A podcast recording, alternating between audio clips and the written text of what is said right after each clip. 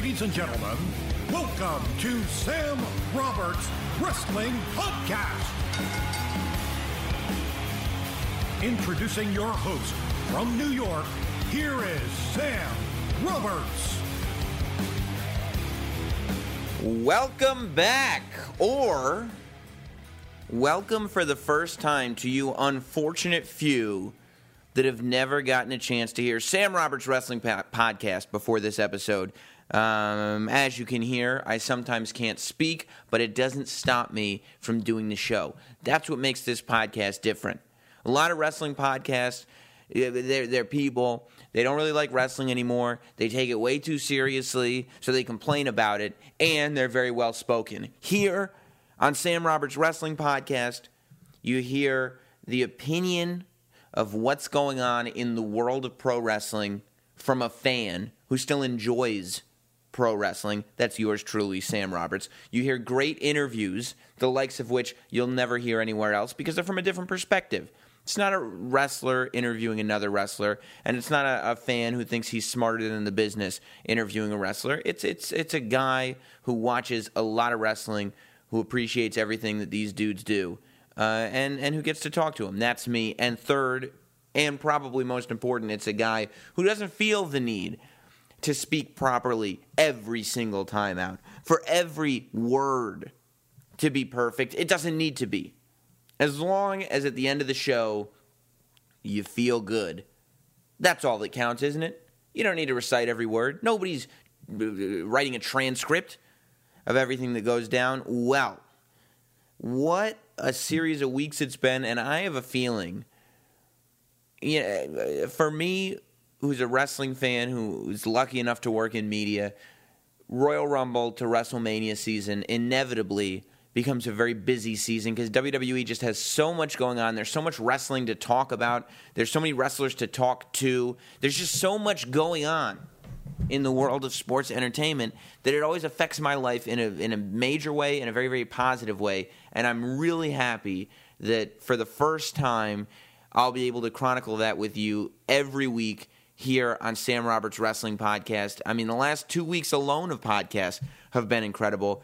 Uh, the Roman Reigns podcast that went up two weeks ago, still people talking about it. Still, I, I feel like I did Roman no favors by inviting him on this show. Um, I haven't gotten to speak to him since that podcast came out, but I would love to hear what he thought of all the feedback that he definitely read after that show. And then last week, to have Corey Graves on the show, one of the first long form interviews that Corey has done since working with the company. Uh, and what a great interview it was, getting some insight in the world of NXT, which is arguably the coolest wrestling TV program out in the world right now. You could argue it, but that's I would. I would argue that it is the coolest wrestling show on television at the moment. So it's been it's been a great time. I didn't get to talk a lot about a lot last week just because I, was, I spent so much time with Corey Graves that uh, the state of wrestling was shortened. However, uh, this week I'll talk a little more. I'll, I'll, I'll leave some room at the table to talk not only about the Triple H podcast that he did with Stone Cold Steve Austin on the WWE Network, but also some of the uh, uh, way things are working out as we head towards Fastlane and inevitably WrestleMania. But first, and by the way, I'll probably drop some hints too. I have a major, major guest. Not that this week's guest is not a major, major guest, but I have a major, major guest scheduled for next week as well that I think you'll all enjoy. This week, I think you'll all enjoy as well. However, not everybody may be familiar with my guest. Uh, Adam Cole, I believe, within one year of this podcast, will have a contract with WWE. I think Adam Cole and maybe the Young Bucks are arguably the last two puzzle pieces left for WWE to acquire to really complete that developmental system that is leading to the future of sports entertainment and WWE. I believe Adam Cole will undoubtedly be a WWE superstar. I think he is going to make a huge impact in NXT within a year. Uh, and after that become a major player. I mean, when you look at who is dominating NXT right now, it's the guys that have been wrestling all over the world for the last, you know, five to ten years, and are now getting a shot at entering into the grandest stage of them all to use a cliche, and they're doing spectacularly. Spectacularly, that's what I meant about those words. At least on NXT, um, and I think Adam Cole is one of those guys. Adam Cole, former Ring of Honor World Heavyweight Champion, a star in Pro Wrestling Guerrilla, um, and one of the first guys that I think uh, considered himself a true Ring of Honor superstar.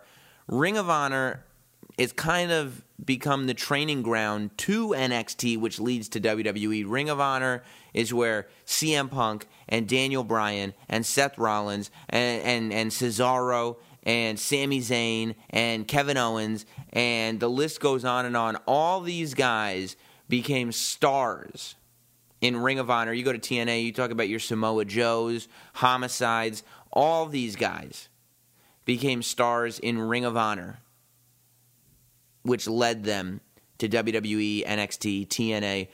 Ring of Honor is, I think, the, the proving ground. It's the last step on the American independence. Um, and Adam Cole is a complete standout in Ring of Honor. Uh, some of the matches that he's had over there, it's hard to argue that he's not the best superstar currently in Ring of Honor. He's out with an injury right now. But you look at what he's done over the last year or two in Ring of Honor and Pro Wrestling Guerrilla and throughout the independents, and you know this guy is a star and he is unbelievably young. For somebody to not only be this gifted athletically, this charismatic, um, and as composed as he is, he can pull off an interview he can engage people. He can be a representation, a representative for a company, as well as entertain people on the highest level in the ring. It's a very rare thing, but uh, I have a lot of respect, obviously, excuse me, for Adam Cole. There's been so much going on with this podcast. I got to sit down with Adam Cole at the end of 2014. It was right before Ring of Honor's final battle. It was right before I believe his last match before he was injured. Uh, he was going in to a Ring of Honor World Championship match with Jay Briscoe, a fight without honor, and one of the best told stories in Ring of Honor over 2014. Uh, his match with Jay Briscoe was to be the climax of that story. As the weeks have gone on, you know, Jay Briscoe was on a few weeks ago, but there have just been so many people to sneak onto this podcast that I've not gotten a chance to share with you my conversation with Adam Cole, and I thought this week would be the perfect opportunity to do so. So here you are, ladies and gentlemen, ending this the, the inter, this interview took place at the end of 2014, and right after the interview, we'll talk everything that's going on in 2015. I promise you, with WrestleMania around the corner and Fastlane and the Triple H podcast. But first here is my conversation with a guy who I think is just the man. And this, the reason you should listen to this interview is because you will remember this interview and hearing him on this podcast a year from now, two years from now, three years from now, when he is a major superstar. I can only hope that he is as familiar with me once he's a WWE superstar as he is right now. My guest on Sam Roberts Wrestling Podcast this week is Adam Cole baby. And now, the Sam Roberts Wrestling Podcast interview. Welcome, Adam Cole. Hello, Samuel. What's the haps? There's a lot happening, man. I'll bet. It's final battle week. Yes. Yes, yeah. as of the time of the, So last time I talked to you, you had you a Ring of Honor World Champion. You had the belt with you, the title, I should say. I did. You were, uh, and you told me you were going to have it. The plan was to keep it forever. That was the plan. You do not have it anymore. Not anymore. As of today, as of this recording, you don't have it. Sure, sure. But four days from now, right?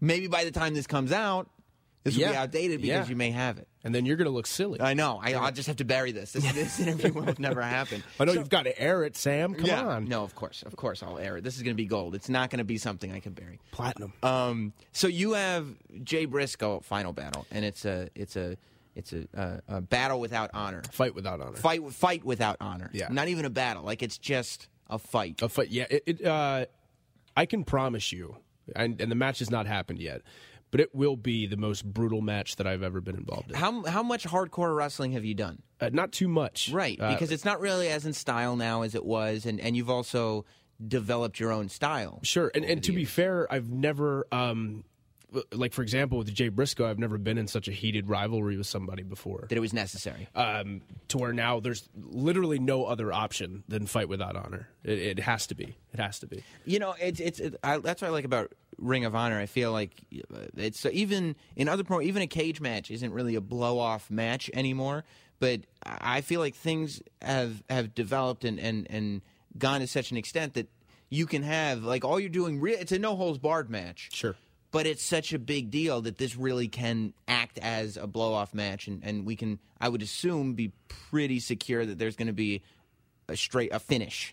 Right, Like right. we'll know Well, who the winner and the loser is. Yeah, the interesting thing is, is uh, they're one of two matches that are normally um, planned as being the end all be all for, for two guys or t- or two tag teams, and that's either ladder war or fight without honor. Right. Me and Jay Briscoe went through ladder war. Now we're also going through fight without honor. So I mean, we have kicked the living crap out of each How other. did, how did Ladder War feel like the next morning? Uh, yeah, it was for sure the most brutal match that I was ever involved in. Yeah. Uh, until four days from now. And then that'll be that. Yeah. Now, do you have to? uh, What type of? How do you prepare yourself for that? that's a lot of mental preparation instead of like you know there's not much you can do in the gym to Right. get ready to land on a you know steel ladder and Extra get hit with steel not chairs. That- that's not going to help you um, you really have to get in like a kind of a state of mind of literally you're going to war because um, again unless you've actually been in there and, and done some of this stuff you don't understand that those chairs are very real those ladders are very real Yeah. and the bumps and the bruises are very real. Um, you know, getting up the next morning was difficult, and Uh-huh. you know, I'm I'm 25 years old, so Yeah, and it's not nothing's supposed to be difficult at 25. Right. And and I, well, I think it's also that, that you guys have have done things in such a way where you can't pull punches in a match like this because you you've the the, audience is expecting brutality like you're talking about. So they they have to know that you're feeling this, and the only way to do that, I guess, is to actually feel it. of course, yeah, yeah. I mean, it, it was WrestleMania weekend. Like I said, me and Jay Briscoe cannot stand each other, and being in uh, that environment, we knew things were going to get ugly and nasty, and the fans' expectations of ladder war are very high, and uh, it was brutal. I, I mean, it, it- even some people were commenting saying that they were offended by the match. I Yeah. mean, it was that brutal. So Well, yeah, I mean there are matches, there are moves that are done. The last I, I saw the uh, Kevin Steen Generico ladder war match, Mm-hmm. and there were moves in that match that people uh, think fans think should be outlawed from pro wrestling. sure. You know what I mean? Like they like they're, they're pile drivers onto ladders and stuff. That is like there is no sort of getting around how legit dangerous this stuff is. Right. I, th- I think kind of what happens is guys take such pride in their work and where they're going that they always want to set the bar higher and higher and higher. And sometimes you cross that line. Yeah. Um, but that's kind of the risk that you take. Is it difficult to be 25 though and have a no tomorrow mentality? Like I could see if you're like like if you know you've only got a couple years left at this thing, you can go out and just be like fuck it. I'm doing this like everything, like just throw everything at it. But when you're 25, you got to know if I take care of myself, I've got easy 15 20 years in me of doing this. Sure. You know, is it hard to kind of juggle that? Yeah, it is. I think because just now I'm starting to figure out that I do have to think for the long term. Whereas before, forever, it was I'm going to do this match. I'm going to make it uh, the best that it possibly can be, regardless of what kind of crazy falls and crazy hits I'm going to take. I just Right. want to entertain the people. Um, but at the same time, I do realize that certain scenarios and certain positions call for having really barbaric pro wrestling matches. And, and when you're in the main event, of a company like Ring of Honor, we know that fight without honor for two guys who have been feuding for such a long time is inevitable. Right. So it's one of those deals, and it's on pay per view. It's our second live pay per view Yeah. in New York City in a new building at Terminal Five. Yeah. So uh, I, I mean, actually, of any fans to witness a fight without honor, I think the New York City fans are the perfect ones. I would think so too, and especially, I mean, pay per view is a, a really big deal nowadays, especially. Huge. Like uh, indie organizations just don't get on pay per view anymore. There was a time when it was a little more common, but now it's not internet pay per view. It's No. cable pay per view, Legitimate pay-per-view, It's pay per view, yeah. pay per view. The last pay per view was successful. Very successful. Yeah. Wow. Yeah. And so- Um, Go on. Uh, yeah, I was just going to say, um, I can't tell you exactly where we were on numbers, but I know that everyone was really pleased. Uh, it was very critically acclaimed. Mm-hmm. Uh, we had a big screen set up for it. Nashville was sold out and loud the whole night. It Does it great. feel different? Like, do you know when you go out there, you're like, I, I, this is pay per view. This is Yeah, this yeah. Is different. Actually, my favorite moment of uh, that night was uh, the intro video was playing, Mm-hmm. just showing flashbacks of other guys in Ring of Honor and showing the current guys in Ring of Honor, and everyone saying, you know, tonight's about being the best in the world. And just feeling the energy from the people when that video ended about how excited they were that Ring of Honor was on pay per view. I got so many goosebumps, uh, goosebumps going up and down my spine. It was so awesome. It was one of those like, yeah, let's do this moments, you know? Yeah. How does uh, you being such a, a, figure in Ring of Honor? How does that affect you in terms of because you know you're also a, a pretty heavy figure. You've done stuff for Pro Wrestling Guerrilla and, and and organizations like that. Like, do you? try to exist in a world where each place is a vacuum like as in what i do in ring of honor just is for ring of honor and then if i'm in another organization it's i'm a different character or Uh, I used to be that way Uh-huh. uh, up until um, you know us being on television now, and me being such a strong character that I am in Ring of Honor. Right. I now really try to respect that character and do it everywhere. So do you kind of feel like you're at the point now when if you go to another organization, it's uh, Ring of Honor's Adam Cole. is You're here. getting Ring of Honor's Adam Cole Right. everywhere. Right, exactly. And it, when did that sort of when, mentally? When did you feel like okay, I've, I Ring of Honor is is my home, and, and this character is from Ring of Honor, and that's yeah, that's my odd- home base. oddly enough, I think it was uh, when I lost the championship. Like, I think I had a moment there where I was like, okay, I'm not the man anymore in this company. Right. I need to do everything that I can to make sure that I stay on top. And um, with the integrity of this character, Right. I need to have Ring of Honor's Adam Cole everywhere, and I need to just completely dive into it. So it was like there was a weird mental gear change um, after I lost it, almost more pressure, you know, to stay on top. Yeah, and I guess because when you're holding the title, you, you ha- physically have the title. You're like, yeah, of course, I'm the dude. I made it. Right, but when you don't have it, I guess that's when that moment clicks in. Like, wait, this means more to me than the other stuff. I- exactly. you know, exactly. and, I, and I have to, I have to uh, abide by that. So, um, what would you say? Do you, so, are you glad then, in that perspective, that you had some time, that you have had some time without the title? for sure. I, Yeah. I, th- I, you know, looking back, uh, it's weird. Like once you have the championship, you realize how bad you wanted to be in that position, and then while you're in that position, obviously the pressure's there, and you're wanting to have great matches and cut great promos.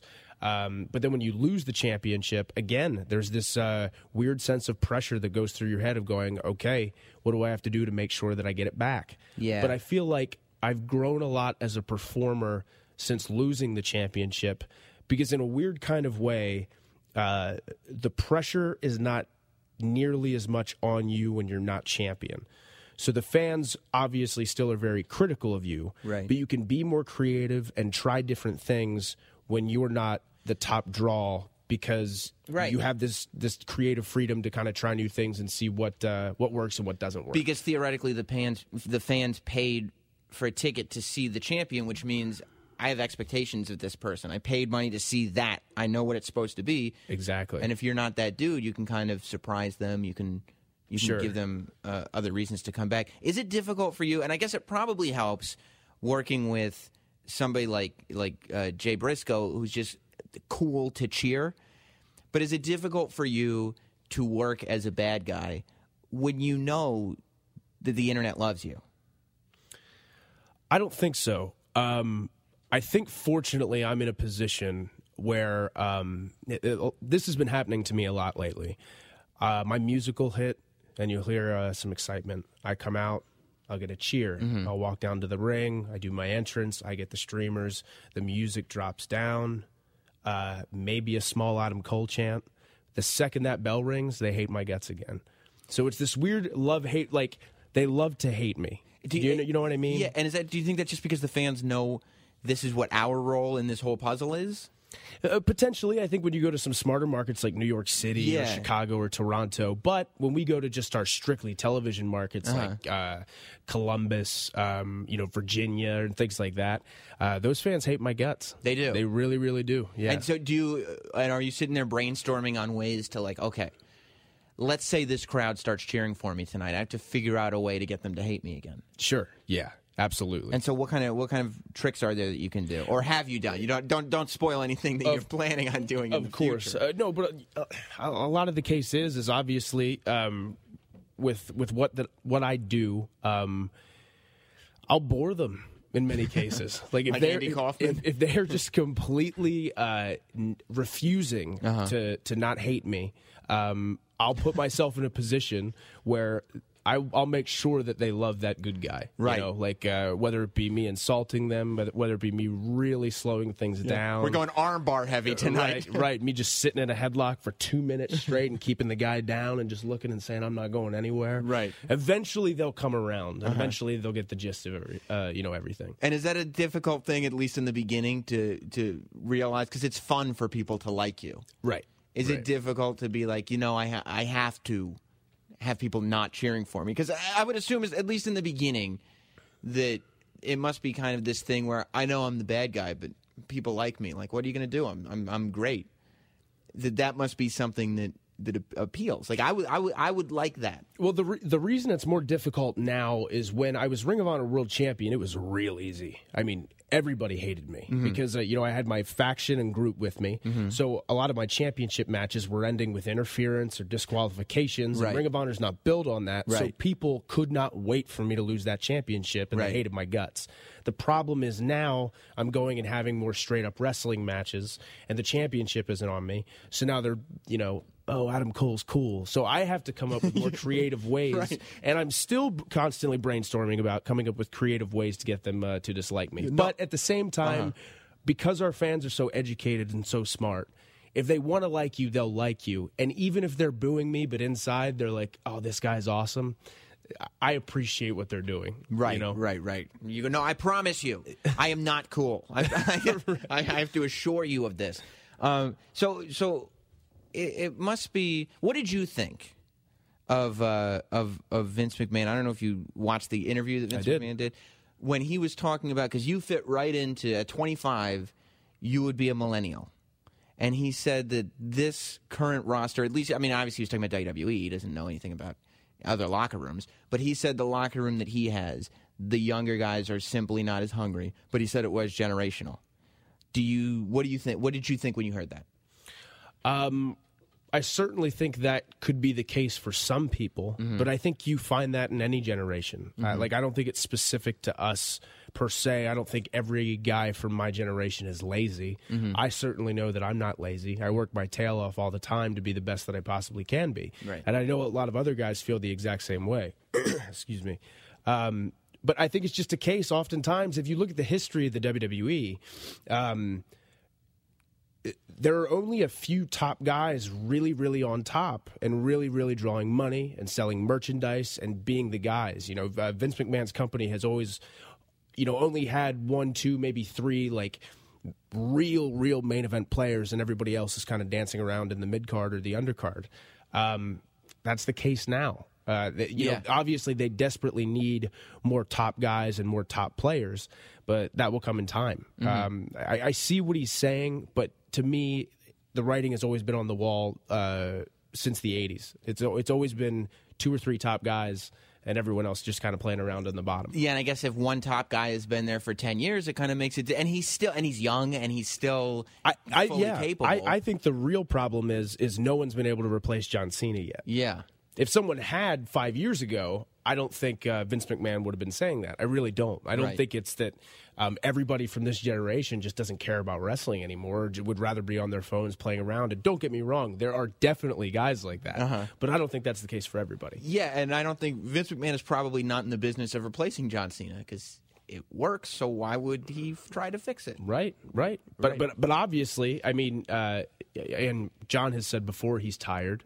You know, he would love the idea of someone being able to to go up and do that with him. Um, I, I don't think John's going to stop anytime soon. But I think the thing is, people always like different. They like stuff that's fresh. So if if you could find somebody who could sell as much uh, merchandise as John Cena and have the crowds go just as crazy as they do for John Cena for someone new, it's it's automatically better in someone's eyes just because it's new, even if it's you know not better.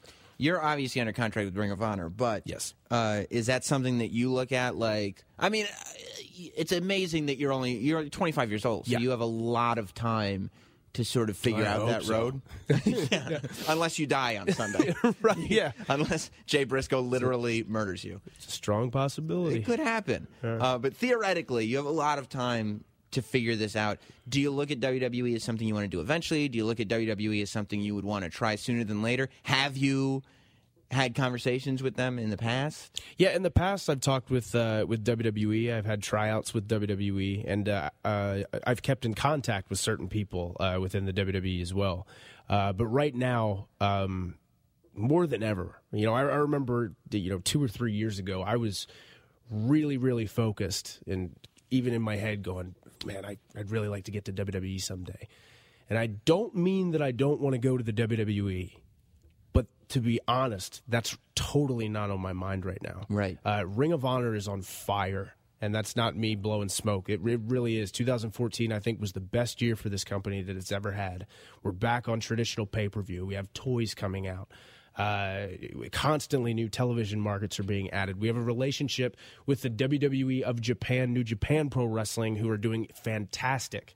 Uh, Ring of Honor's on a serious, serious roll, and the fact that I get to be a major player in that right now, Yeah. really excites me. So I'm I'm very, very focused on that. And I think Ring of Honor is also in a good spot because it offers it's a real alternative. Like Exactly. like when you're thinking, okay, you know, because yeah, uh, TNA is on the landscape, and of course, you know, TNA's got TV and everything, and they're doing uh, all right, but but they are a lot more similar to WWE Absolutely. then Ring of, Ring of Honor is a completely separate product, and so it does it does offer an alternative. I think that a lot of times people, and this is probably where you were at like two or three years ago, get sort of wrapped up in this thing of you're conditioned from the time you're a kid that WWE is a place to go, WWE is a place to go, Exactly. and then you realize that at least right now.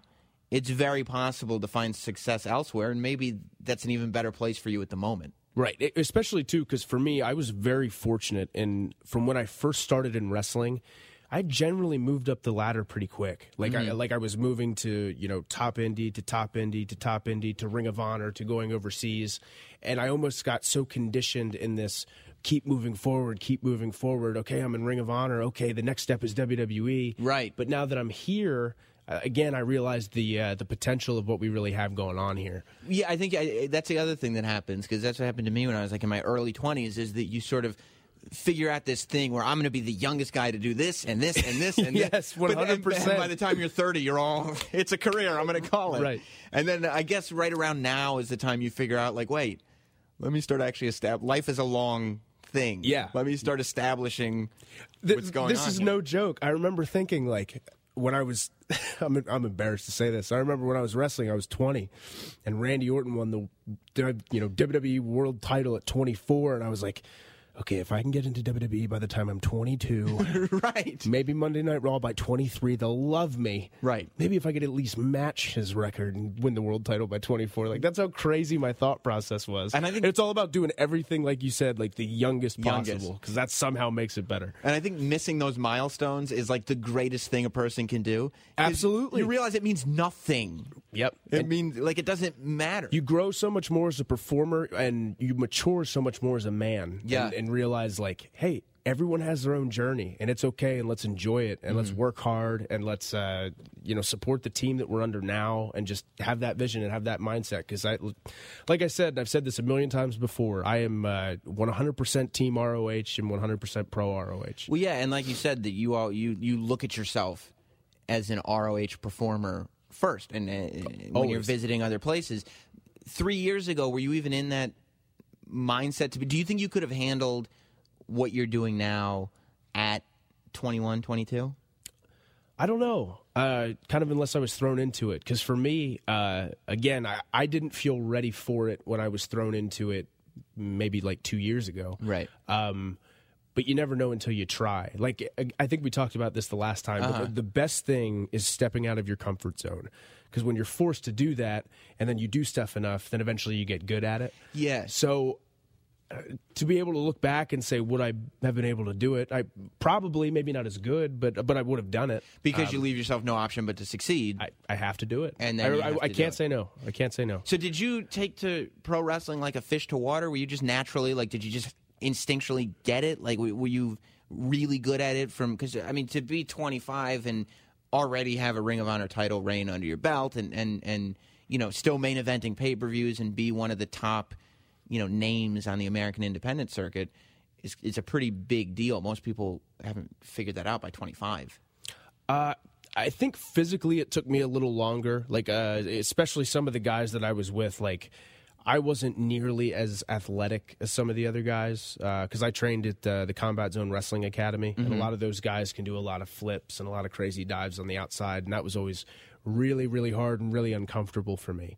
But the one thing that I felt that I had was like a better understanding of um, how to put matches together and what to do in certain situations and how to show fire and show life and just kind of get those people behind me if I was a good guy or get them to hate my guts if I was a bad guy. That that to me clicked pretty early.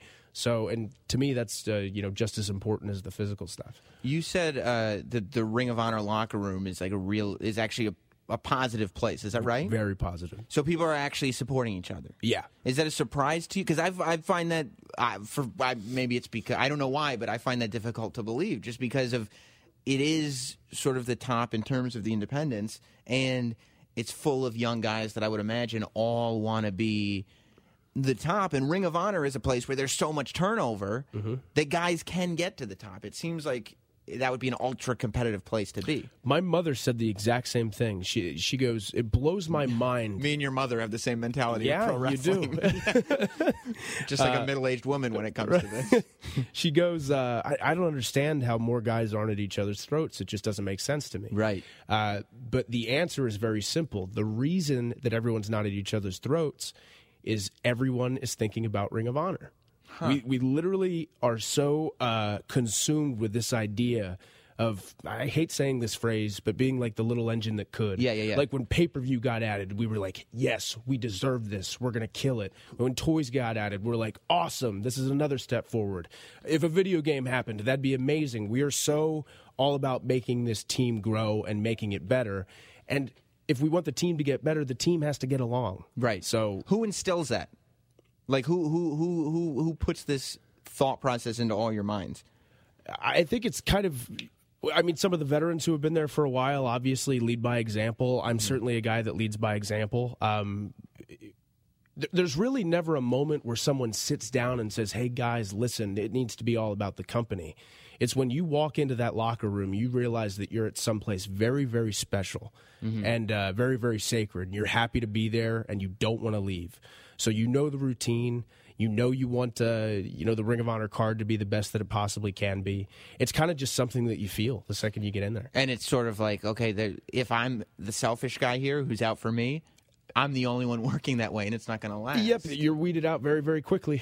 Are you are are people called out on it? Like, hey, dude, For being selfish, one hundred percent. wow, Yeah. wow. Now, Matt Hardy is is is Matt Hardy still around? Unfortunately, no, no, he's not around anymore. He spent some time there, though. He did. Is is working with a guy like Matt Hardy, Invaluable. and does it sort of teach you how rare a locker room atmosphere like that is? Like, is he does he pull you aside and be like, "Look, dude, this what's happening here? This isn't normal. Like this is uh, cherish this. Uh, you have. he didn't mention that specifically, but he fit right in so well with our locker room. I, I mean, Matt was a guy that was uh, so humble right out of the gate and was so helpful and uh, just a tremendous asset to our team. I mean, those fans could not wait to chew him up and uh, spit him out when he came out to that ring. He's good. Yeah, I- he did. he- He, added some some heel. Uh, uh, mystique or He whatever did, it is. he did. heel pixie dust to your Right, to your to your whole thing. Yeah, yeah. He he was really vital, I think, to uh, you know me getting some serious heat towards uh, the end of my championship run. I, I think that was really crucial having Matt Hardy there. And what, what what do you think you was the most invaluable about just working with him for you?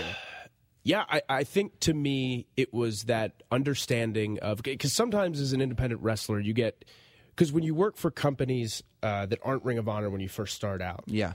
uh, you know you'll be booked as a heel, but the promoter will say, you know, go out there and have a killer match. So you'll kind of get consumed with this idea of going, okay, I want the people to chant my name or I want them to really like me and give me a standing ovation, even though I'm supposed to be the bad guy. Right. Um, that's not the way I wanted to be Ring of Honor World Champion. And Matt Hardy was there with me the entire step along the way, saying, You're doing the right thing. These people hate you. Every single guy that you're wrestling, they want this guy to beat you for the title. This is exactly what you need to be doing. Yeah. And I, and I think to me, it reinforced in my head that I was doing the right thing, having him there to tell me that. Yeah, I mean, I I, I could imagine that because because yeah, when everybody is because even though they're there for Ring of Honor, Mm-hmm. at the same time, everybody's got to be paying attention to themselves and knowing that, that independent contractors are independent contractors, Sure. and you're in business for yourself at the end of the day, and that yeah, maybe. uh, Just uh, having simple things like people booing you is not. It's like, uh, is this the right kind of booing? Is this good for business or bad for business? And Right. You know, yeah, some guys, you know, not so much in Ring of Honor, but some guys on independent shows, again, they'll get uh, self conscious with being uh, booed, and then they'll want to become cool heels, which really just translates to being a babyface. Right. Um, you know, if, if people love you, they love you. Right. Um, so. They want to be a babyface, but they don't want to be cheesy. So Right, like, no, I'm a heel, but Yeah, a heel man, you, you just have to be really, really unselfish. Yeah. You have to really focus on doing your job that way. So, and, and Matt was great about that. Do you find it difficult with with so much content that's out there? Because now you've got wrestling fans that can literally see the history of pro wrestling whenever they want. So they've they quite literally have seen it all. Like they they know if you're if you're rehashing something that's been done, it's available. It's either on YouTube or it's on the network or it's it's somewhere. It's on a DVD. They everybody's seen everything now. Is it more difficult to surprise people now? I think so, but I think at the same time, the reason that pro wrestling still works is um, not because the stories per se have changed, but the characters have changed. Like, uh, we can't. There's only so many. Um, there's only so many matches and angles and stipulations that you can put onto a match to where it feels original or it feels different and new. But what makes it feel different and new again is the players who are involved. Right. You know, if John Cena versus Randy Orton happens for six months and they do the exact same story that they do with CM Punk and Bryan Danielson or Daniel Bryan, Right. Uh, it could be the same kind of scenario, but it will feel very different to the audience because Right. everyone wrestles a little bit different. Everyone has a little bit of a different promo style. So that's why pro wrestling will live forever because people love that story. They love the good versus evil story. I guess it is. It's the same story from the beginning. It really is. It's just played out by different it's people. constant good versus evil with little, you know, uh, differences in there too. as somebody who's obviously a big wrestling fan, is it difficult for you to to be a unique personality? I would imagine that at least in the beginning. Like I know, if I was a pro wrestler, I would in the beginning want to just act like the pro wrestlers I grew up watching. Like I would imagine for you, it would be difficult to be like, okay, I'm going to be the bad guy. I'm going to look like a million bucks. I'm going to have my hair slicked back. I'm going to wear a suit. But I'm not Ric Flair. You know what I mean? Like, let me figure out what the difference is here. Is it difficult for you to not kind of mimic the people that you grew up watching? Uh, when I first started, I definitely had a big problem with uh, playing it safe, and by playing it safe, I was extremely generic. Right. Like, like doing what I did in wrestling school, generic. You know, like no emotion really. Like Uh-huh. just uh, it was it was awful. But then it, it kind of you come into your own, and you just once you become more comfortable, you try different things. Right. And you'll take a little bit from Ric Flair or Nick Bockwinkel or Randy Uh-huh. Orton or Shawn Michaels or whoever, and uh, you mix it and make it your own into Adam Cole. You know, But at some point, you must realize that, like, when you're doing something as yourself Mm-hmm. that you thought of and it works, you must have this aha moment. Like, it is way funner to get over being me than somebody than me pretending to be somebody else. Of course, like for me, uh, you know, Adam Cole, baby, is Yeah. the, is the biggest thing in the world. Like, I love coming out and seeing people with their arms up like that, and me doing it, and people yelling it too. Like that's uh, that's pretty cool. I put I, I put it on enough T-shirts by now, so Yeah. I'm hoping it would eventually catch on. Yeah, I have a catchphrase. I mean, are you kidding me? When people see me in the street and say, "What's the haps?" I'm like, "Yeah, right. It's working. We're on to something." Well, listen, um, everybody, uh, if you want to find out if Ring of Honor TV is on in your area, of course, you go to rohwrestling.com. Correct. Um, it- it- good luck at the pay per view. Thank you, thank you. Um, And I, I hope that you live through it and you can come back and, and I, talk again. am going to make a deal with you because Yes. Uh-huh. you know it was a pleasure to be on here for a second time. But uh, the next time we talk, yeah. I'll let you hold the Ring of Honor World Championship because You know- because I'm certainly going to be champion. That's then. that implication is that you'll have the title. Well, that's the power of positive thinking. I've read The Secret, and it sounds like you're on the right track. Yep, I know the secret. Yes, you do. Well, congratulations on all the success. Uh, good luck with everything, and thanks for hanging, man. Yep, thank you. Here is Sam Roberts. I just have such high expectations for Adam Cole. As long as you stay off the drugs, my friend, stay off the drugs, and you're going to be big. You're going to be a big, big star. Just stay off the smack, and you'll be just fine. By the way, that is, of course, the voice of the one and only Howard Finkel doing the voice work for Sam Roberts Wrestling Podcast. If you like the production itself, not the voice work, the voice work you got to get from Howard Finkel. And if you're not Sam Roberts, good luck to you. But if you want some cool production for your podcast, Troy Kwan is the guy who created the production. I sent him the Howard Finkel voice tracks, and uh, he created, he made him into something even cooler. Uh, Troy Kwan on Twitter and Facebook, and I think TroyKwan.com. He does great podcast production uh, for all your podcasting needs. If you need a slick intro or something like that. Now, as I said, I have very high expectations for the future of Adam Cole. I think it's only going to be a good, good thing for him. I think he's going to come back from this injury. As long as he stays healthy, he doesn't pick up any addictions, and he doesn't get seriously injured doing anything. Uh, I think he's got a very long career ahead of him, and I absolutely, undeniably think he's going to be a big time player in the WWE, and that's a good thing because he's not six seven and I think he can still make it in WWE. That that that's that's saying a lot. That's saying a lot. Speaking of making it in the WWE, there's so much going on. I want to talk about uh, the podcast Stone Cold Steve Austin and Triple H did. I want to talk about uh, uh, Fastlane. I want to talk about where we're headed towards WrestleMania. The main event. I want to touch more, more on Roman Reigns. As much Roman Reigns conversation as there has been on this podcast, I think there needs to be a little more. But the only place to do it is inside of the state of wrestling. It's now time for this week's State of Wrestling. Whew! I'm feeling the energy on this one. Even Kanye West couldn't tell me I'm not the best. Now, state of wrestling time. First and foremost, we didn't get to talk. We talked about it a little bit with Corey Graves on the show, but I didn't really get to dive into the Triple H Stone Cold Steve Austin interview. Um, in terms of Stone Cold's podcast, first of all, I think Stone Cold Steve Austin does a hell of a job on his podcast. I think, and this topic has come up here and there, I think that the idea of wrestlers like Stone Cold Steve Austin, like JR, like Chris Jericho, like Taz, all these guys hosting their own podcasts uh, is not a bad thing. I think it's a great thing. I think they should be hosting podcasts because I think that hearing a wrestler talk to another wrestler about wrestling provides an insight that a fan can simply not relate to. To share a locker room with somebody and then to talk to them about the profession that you guys uh, partook in together is something you can't get that perspective on that profession without having lived through it. Now, that said, being a fan, being a broadcaster, I offer a perspective that no wrestler could come to the table with.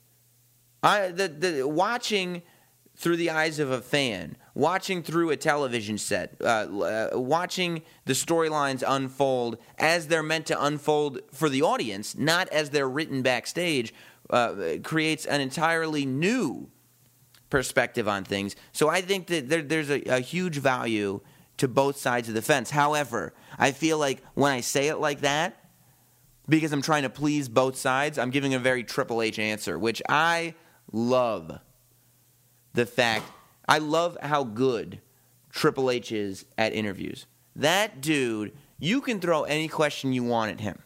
And Triple H knows exactly how to give just enough so that he gives you something newsworthy. Whether it's uh, Chyna probably shouldn't be in the Hall of Fame because of her history and what happens when you Google her, whether it's. Uh, you know, Bruno Sammartino and the Ultimate Warrior being difficult, whether it's Raw should be two hours, uh, whether it's whatever it is, he gives you something newsworthy, but he answers exactly what he wants to answer. If he does not want to give you a direct answer on a question, he's not going to do it.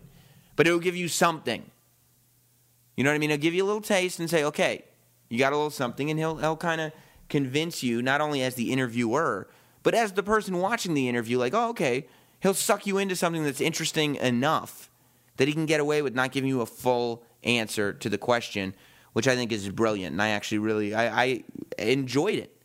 Um, I thought it was really interesting, and you know I've talked to Triple H many times. I've I've known him through the our media relationship for many years now, close to ten years. I've probably known this guy. I've interviewed him many times, and I've only ever had great interviews with him. He's funny, he's personable, he doesn't take himself too seriously, and he will give you something newsworthy. And that's all you can ask of a guy. You know, he's not trying to get heat with people. He's not uh, trying to be salacious. He's not trying to write headlines for you, but he, will get, he knows he'll give you something you need without upsetting his business, which I think is just it's the perfect way to do things because you either find somebody who is whether he's uh, uh, bitter or upset or just wants attention and will just do an interview that kind of blows up his own career. You know, it's good for the interviewer, it's it's entertaining for the audience, but it's not good for him. In no circumstance is a burn your bridges interview going to be helpful to the person who's doing the who's the subject of the interview. It's never going to be helpful. Uh, but at the same time, I've interviewed lots of people that are just in there to uh, promote whatever it is they're pr- to promote, to toe the company line, and to say whatever it is that they want out there. And they're really not giving you anything. And that doesn't help anybody either. It doesn't ingratiate the interview subject with the audience, it, it does nothing.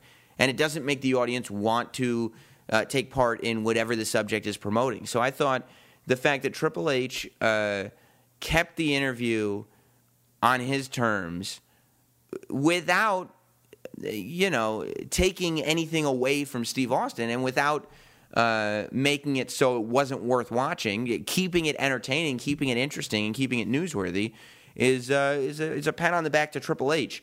Uh, I, to me, the most interesting thing was not anything that we mentioned. Was not the difficulties he faced trying to get people in the Hall of Fame. Was not the Chyna thing. Was not even Raw should be moved to two hours, which I thought was very interesting. The most interesting part that I found was go back and watch that interview and watch it from beginning to end and realize, add up all the questions. Really, like take every answer into account and realize that this is a guy who, without directly saying it, is painting a picture of I know you like NXT. If you're watching WWE Network, if you're listening to podcasts, if you're an internet wrestling fan, you like NXT. You can't say you don't like NXT and still go on the internet and enjoy wrestling. It doesn't happen.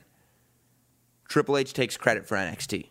He gives credit to all the people working in NXT. He says that he allows the superstars in NXT to come up with their own storylines and promos and gimmicks and matches and all this stuff. But he takes credit for the creative direction of NXT.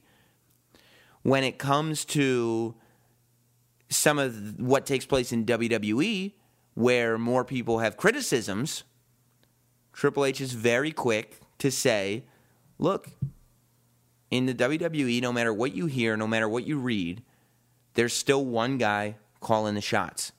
and Triple H is painting a picture of an organization where, yes, he appears to be, at least in terms of creative, next in line to take over the show, to take over the business. But he paints a picture of a guy who is in charge of NXT, but who follows orders when it comes to Raw and SmackDown and WWE pay per views. He paints a picture of a WWE that is still fully run by Vince McMahon, that is still run by one guy making all creative decisions, and that one guy is the same guy that's been doing it since Madison Square Garden, 1985, WrestleMania 1, Vince McMahon. And take that for what it is. Is he past his prime? I don't know. Is he in a rough spot right now? You could argue that. But that's what I found interesting. That without a doubt, if you listen to what Triple H was saying, he was painting a picture of an organization where Vince McMahon is still fully in charge of that thing. And for a guy Vince McMahon's age to still be the active guy who's fully in charge of the organization is uh it's incredible. It's incredible. Is he making good decisions? Is he making bad decisions? That's not what I asked. What I'm asking is, is it or is it not incredible that a guy that age is running a company that size and still in charge of everything? It's a major, major accomplishment. And regardless of what you think week to week in terms of Monday Night Raw, Vince McMahon, uh, to me, is Steve Jobs level genius. Vince McMahon took an industry that was really not a national industry, certainly not a global industry, certainly not mainstream. It was a niche market, you know, get one over on the rubes, Carney Act. And Vince McMahon turned it into global mainstream entertainment and he made it a cultural force on more than one occasion. Nobody else can do that. And I don't think anybody else ever will be able to do that. I don't think anybody else will ever be able to have the amount of successful runs that Vince McMahon did with this company. Now, will Vince McMahon have another run with the company as successful as the 80s rock and wrestling era or the Attitude era? Pro- I don't see it happening. You know, I mean, uh, look, WWE is not as successful financially right now, I don't think, as as the Attitude Era. Certainly not creatively, but it is far and away better than what was on television directly before the Attitude Era. It's not like it's fallen back that far. Okay, you put on uh, WWE TV, go to the WWE Network and watch Raw from like '93 to '96, early '96 you can't tell me that that TV is better than what's on TV now.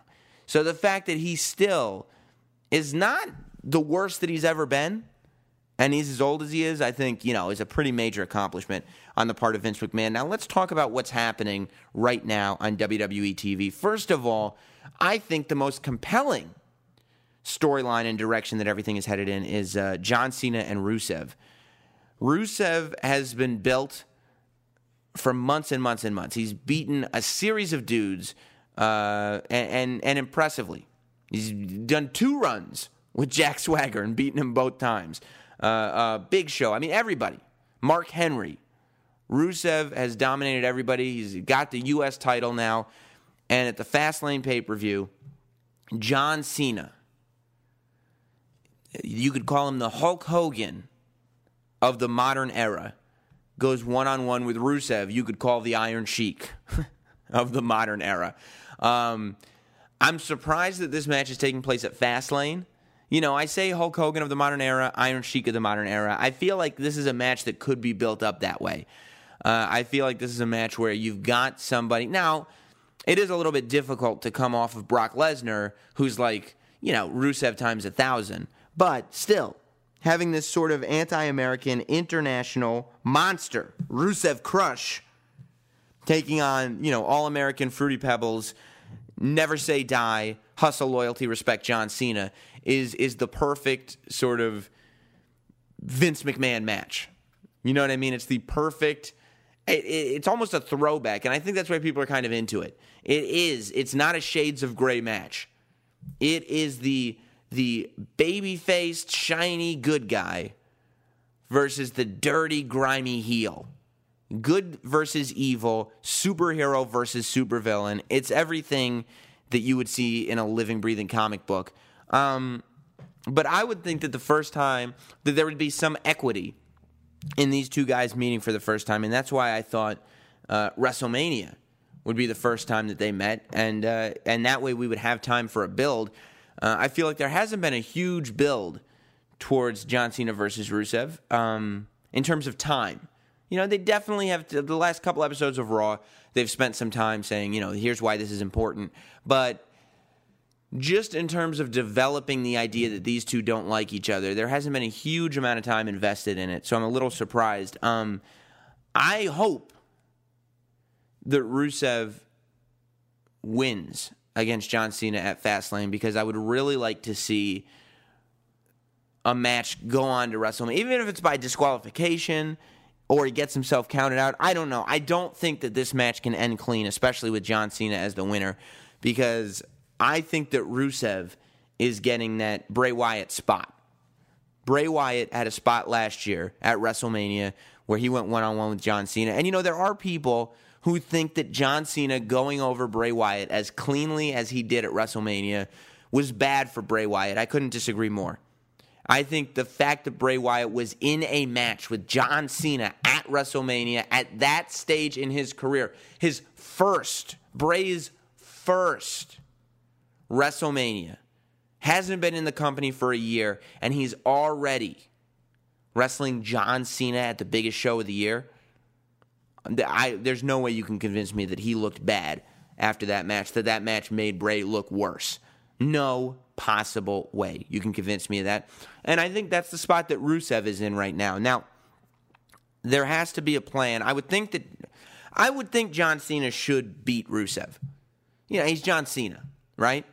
I would just hope that there is a big plan for Rusev coming off of WrestleMania because it's important to catch this wave of momentum. Okay, maybe you lost, but you were just in the match with John Cena at WrestleMania. Let's catch this wave.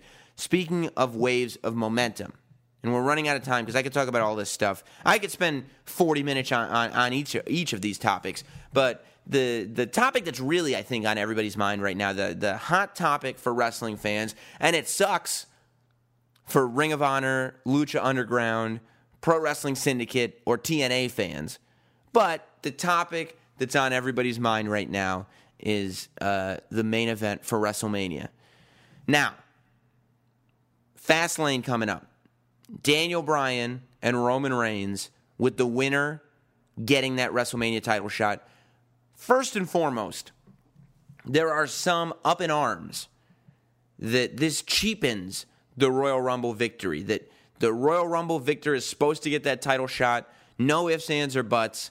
Um, I don't think this cheapens it. It's not the first time by a long shot I mean, what about the Fatal Four match? It was Bret Hart and Sid and Undertaker. There have been lots of different versions of how are we getting to WrestleMania from the Royal Rumble. You remember, I think it was uh, 2001 at Madison Square Garden, where technically The Rock won, but his feet technically touched before the big show, but we ignored that. But, but you know, there, there's all kinds of different ways of getting – to WrestleMania from the Royal Rumble. This is a living, breathing, moving television show.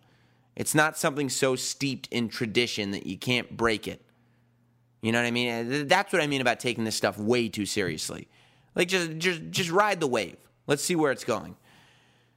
There's some dirt sheets. I think the Wrestling Observer posted it that uh, that there may be Vince McMahon's new plan, and as we heard from Triple H's podcast, Vince is the one calling the shots, and that Vince McMahon's new plan may be inserting Daniel Bryan into the main event at WrestleMania, turning Roman Reigns and Brock Lesnar into a triple threat match by adding Daniel Bryan. So it would be Roman Reigns versus Brock Lesnar versus Daniel Bryan. Um, my personal opinion is if that were to happen, that would be a mistake. We still have a month and a half before WrestleMania. I think the WWE should be focused on one thing getting Roman Reigns over. Now, since Royal Rumble, I think the crowd reactions for Roman have been better. They couldn't be worse. There's no way that a crowd reaction is going to get worse than the Philly reaction was. But I think the crowd reactions for Roman have been better. I think uh, the promos have been better, a lot less cheese, a lot more direct. Um, I think Roman has made strides since winning the Royal Rumble. I think the only thing you can possibly do to maintain any integrity in your product is to have Roman Reigns defeat Daniel Bryan clean. And have Daniel Bryan raise Roman Reigns' hand and say, This is the guy that won that match fair and square. I think you can still get Roman Reigns over. I think there are talented people working for WWE. It's a very controversial thing to say when it comes to the internet, but there are talented people who work for the WWE. And there are people who can get Roman Reigns over from now until WrestleMania. And you can move Brock Lesnar into more of a heel position. You can bring up the fact that Brock Lesnar doesn't even like wrestling. You can bring up the fact that uh, Brock Lesnar isn't on TV half the time. You can bring up that the WWE champion has defended the title like three times in the last six months or more. He's defended against all of two people since winning the title at SummerSlam. You know, you, you can bring this stuff up that there is a reason for the WWE Universe not to like Brock Lesnar. And you can really slam in the fact that, look, Roman Reigns is a guy that we were cheering before he was injured. Roman Reigns is a guy that we were cheering when he was a member of the Shield. Roman Reigns is born and bred WWE. He's been there. He does the autograph signings. He does the interviews. He does. He's on every show. This is a guy who's supporting. This is our home team guy. You can get Roman Reigns over before WrestleMania. There is no doubt in my mind. Is everybody going to love this guy? No, never but you can get Roman Reigns over. Even if all you have to do is remind the audience that, hey, this is Roman Reigns, he's not John Cena. Anything you have to do, but you can get that guy over by WrestleMania. And at WrestleMania, Roman Reigns should beat Brock Lesnar. I'm okay with this being Brock Lesnar's last match in WWE. He's great to see. He's fun to watch. WWE doesn't need him right now. I've talked about that before in the podcast. WWE does not need the part timers right now. Let's get a WrestleMania match going between Triple H and Sting. That's great. That's an attraction match. But in terms of the part timers that are active roster members, WWE doesn't need them. WWE does not need Brock Lesnar now like they did a few years ago. They don't. Because in my mind, you get Roman Reigns over enough that you can give him the world title at WrestleMania. And then what do I do? I remember that WrestleMania is a night for mainstream. And Monday Night Raw, the night after WrestleMania, that's the night for pro wrestling fans. That's the night for the people who listen to this podcast every week. Because you know what I would do? If I'm Sam Roberts, head booker for WWE, if Vince says, you know what, Sam, I'm tired of making every decision. Why don't you make one or two for me? I'd say, okay, Vince, I'm going to bust my ass to get Roman Reigns over by WrestleMania and he's going to have at least some of that stadium cheering for him in San Jose. And then you know what I'm going to do? I'm going to have Seth Rollins cash in his money in the bank the night after WrestleMania. And I'm going to have Seth Rollins win the WWE Championship, World Championship, on Raw the night after WrestleMania with Paul Heyman in his corner and he's going to say that he could not get it done with the authority backing him, but he's now got Paul Heyman backing him. I don't want to play fantasy booker, but I'm telling you, there are alternatives. And I think if Daniel Bryan is in the main event for WrestleMania, then you are telling fans if you show up to events and hijack the show, we will follow your lead. There is a big difference between giving in to fans hijacking the show and giving fans what they truly want. Fans want something fresh, fans want something different, but the audience needs to trust that long term WWE knows what they're doing. And if two WrestleManias in a row, WWE is being so obvious that they don't have a long term plan, that they're giving in, in to the whim of which way the crowd goes, then we have a problem.